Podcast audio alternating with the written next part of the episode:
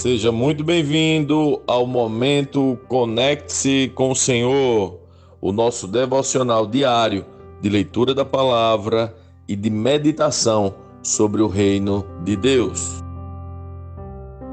Hoje vamos de Mateus capítulo 11. Quando Jesus terminou de dar essas instruções a seus doze discípulos, saiu para ensinar e anunciar sua mensagem nas cidades da região. João Batista, que estava na prisão, soube de todas as coisas que o Cristo estava fazendo. Por isso enviou seus discípulos para perguntarem a Jesus: O Senhor é aquele que haveria de vir ou devemos esperar algum outro? Jesus respondeu: Voltem a João e contem a ele o que vocês veem e ouvem. Os cegos veem, os aleijados andam, os leprosos são purificados, os surdos ouvem, os mortos são ressuscitados e as boas novas são anunciadas aos pobres. E disse ainda: Felizes são aqueles que não se sentem ofendidos por minha causa. Enquanto os discípulos de João saíam, Jesus começou a falar a respeito dele para as multidões. Que tipo de homem vocês foram ver no deserto? Um caniço que qualquer brisa agita? Afinal, o que esperavam ver? Um homem vestido com roupas caras? Não, quem veste roupas caras mora em palácios. Acaso procurava um profeta? Sim, ele é mais que um profeta. João é o homem ao qual as Escrituras se referem quando dizem: Envio meu mensageiro adiante de ti, e ele preparará teu caminho à tua frente. Eu lhes digo a verdade: de todos os que nasceram de mulher, nenhum é maior que João Batista. No entanto, até o menor no reino dos céus é maior que ele. Desde os dias em que João pregava, o reino dos céus sofre violência e pessoas violentas o atacam. Pois antes de João vir, todos os profetas e a lei de Moisés falavam dos dias de João com grande expectativa. E se vocês estiverem dispostos a aceitar o que eu digo, ele é Elias, aquele que os profetas disseram que viria. Quem é capaz de ouvir ouça com atenção. Aqui posso comparar esta geração. Ela se parece com crianças que brincam na praça. Queixam-se a seus amigos. Tocamos flauta e vocês não dançaram. Entoamos lamentos e vocês não se entristeceram. Quando João apareceu, não costumava comer nem beber em público, e vocês disseram: está possuído por demônio. O filho do homem, por sua vez, come e bebe, e vocês dizem: é comilão e beberrão, amigo de cobradores de impostos e de pecadores. Mas a sabedoria é comprovada pelos resultados que produz. Então Jesus começou a denunciar as cidades onde ele havia feito muitos milagres, pois não tinham se arrependido. Que aflição as espera Corazim e Betsaida, porque se nas cidades de Tiro e Sidom tivessem sido realizados os milagres que realizei com vocês, há muito tempo seus habitantes teriam se arrependido e demonstrado isso vestido panos de saco e jogando cinzas sobre sua cabeça. Eu lhes digo que no dia do juízo, Tiro e Sidom serão tratadas com menos rigor que vocês. E você, Cafarnaum, será elevado até o céu? Não, descerá até o lugar dos mortos. Porque se na cidade de Sodoma tivessem sido realizados os milagres que realizei em você, ela estaria de pé ainda hoje. Eu lhe digo que no dia do juízo, Sodoma será tratada com menos rigor que você. Naquela ocasião, Jesus orou da seguinte maneira: Pai, Senhor dos céus e da terra, eu te agradeço porque escondeste estas coisas dos que se consideram sábios e instruídos e as revelastes aos que são como crianças. Sim, Pai, foi do teu agrado fazê-lo assim. Meu Pai me confiou todas as coisas. Ninguém conhece verdadeiramente o Filho a não ser o Pai, e ninguém conhece verdadeiramente o Pai a não ser o Filho e aqueles a quem o Filho escolhe revelá-lo. Venham a mim, todos vocês que estão cansados e sobrecarregados, e eu lhes darei descanso.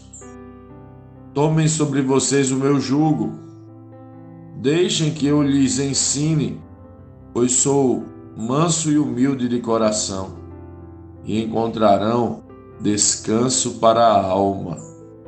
Meu jugo é fácil de carregar, e o fardo que lhes dou é leve.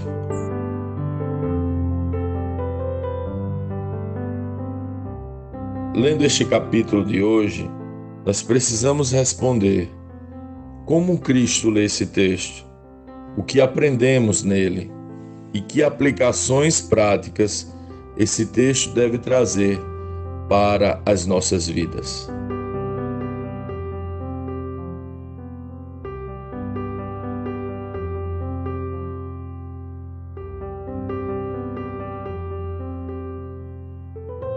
O evangelho apresentado por Mateus é belíssimo. Vale a pena nos debruçar e ler com muita atenção. Me parece que Mateus vai registrando pouco a pouco as mensagens mais importantes de Jesus. Neste capítulo, vemos Jesus dando testemunho de João, falando que João é a voz que prepara o caminho do Cristo. Fico pensando que, da mesma forma que o Cristo, em sua primeira vinda, requereu um João Batista, que se apartou da religião para anunciar metanoia, arrependimento, também na segunda vinda requererá que esta voz se faça ouvir novamente. Que o Espírito que estava sobre Elias e João Batista esteja sobre a igreja, sobre nós, que possamos preparar o caminho do Senhor. Para isso, precisamos estar sintonizados ao Espírito de Cristo, ao Espírito Santo. Jesus se queixa desta geração e as compara com pessoas que não dançam conforme a música. Olha o que ele diz: Tocamos flauta e vocês não dançaram, entoamos lamentos e vocês não se entristeceram. O problema da maioria das pessoas, inclusive talvez principalmente dos religiosos, é que não prestam atenção à música que está sendo tocada. Não conseguem discernir o ritmo que o céu está tocando. Quando Jesus chora, eles se alegram. Quando Jesus se alegra, eles cantam. Para cumprirmos o nosso chamado, precisamos entrar no que eu chamo de agenda de Deus.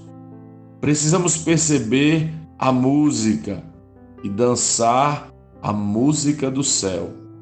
O céu tem uma agenda, uma canção e uma melodia específica para o hoje. Você sabe qual é? E mais importante, você está sintonizado a ela. Jesus vai demonstrar que cidades inteiras que se consideravam até algumas delas muito religiosas, vão receber maior rigor que cidades pagãs que foram destruídas por causa de sua desobediência. E por que desse rigor? Porque estão fora da sintonia, porque não conseguem distinguir a música, não perceberam o Cristo e não se moveram em arrependimento. Parece que a música do céu é um chamado ao arrependimento. Você está sintonizado, você está dançando conforme a música. O Pai revela essa música aos pequeninos e a oculta dos sabidos desta terra. Você ouve a música do céu. Jesus faz uma declaração extraordinária e diz: Meu Pai me confiou todas as coisas Ninguém conhece o Filho a não ser o Pai, ninguém conhece verdadeiramente o Pai a não ser o Filho e aqueles a quem o Filho escolhe revelá-lo. Ele revela a sua música, ele canta a sua canção a quem quer, a quem ele quer revelar. Não sei qual é a sua oração hoje, mas diante deste texto, minha oração é: por favor, Senhor, me deixa ouvir, me deixa conhecer, me deixa dançar a tua música. Eu quero dançar com você. Jesus diz para quem está cansado de dançar a música chata do mundo e da religião, para quem está farto da soberba e da arrogância, para quem não suporta mais a altivez, vem a mim. Deixe que eu os ensine a minha canção. Não é a canção dos que se acham grandes e bons. Venham dançar a minha canção. Deixe que eu te ensine, pois sou manso e humilde de coração. Afinal, meu jugo é fácil de carregar e o fardo que lhes dou é leve. Vimos nos capítulos anteriores o chamado à cruz, mas agora Jesus diz que sua música é suave. Parecia heavy metal, mas Jesus está dizendo que na verdade é bossa nova. Como você entende este paradoxo? Afinal, para você o chamado tem o peso de carregar a cruz ou é suave e fácil? Eu penso que o que Jesus quer nos ensinar aqui é que, por mais desconfortável que pareça levar a cruz, viver o chamado e renunciar o eu não se compara com o peso da condenação do mundo e da opressão que a religião produz. Tem algo que está entranhado na cultura do homem caído, e em especial na religião. É a perspectiva da performance, é a necessidade de fazer, é a necessidade de parecer alguma coisa.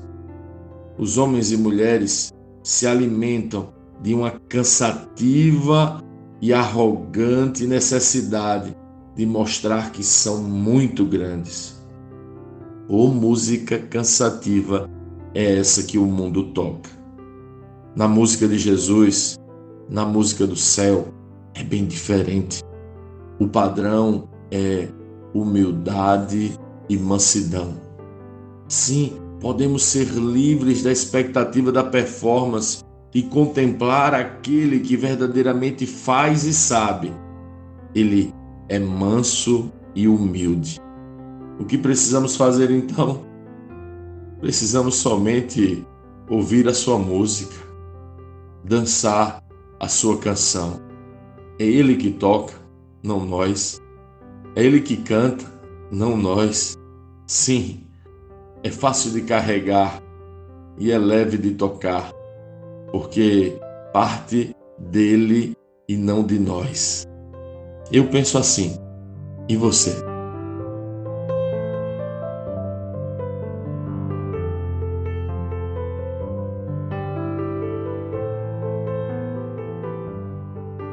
Sim, que bom ter você neste devocional e poder compartilhar o Evangelho.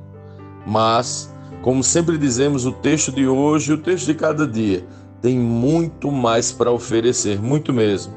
Nosso objetivo aqui é te influenciar a parar um pouco e ler o texto bíblico, pois acreditamos que cinco minutos de vida na palavra podem transformar completamente uma vida. Que Deus te abençoe. Leia, medite, comente, pergunte e adore o Senhor no seu lugar secreto. Conecte-se com o Senhor.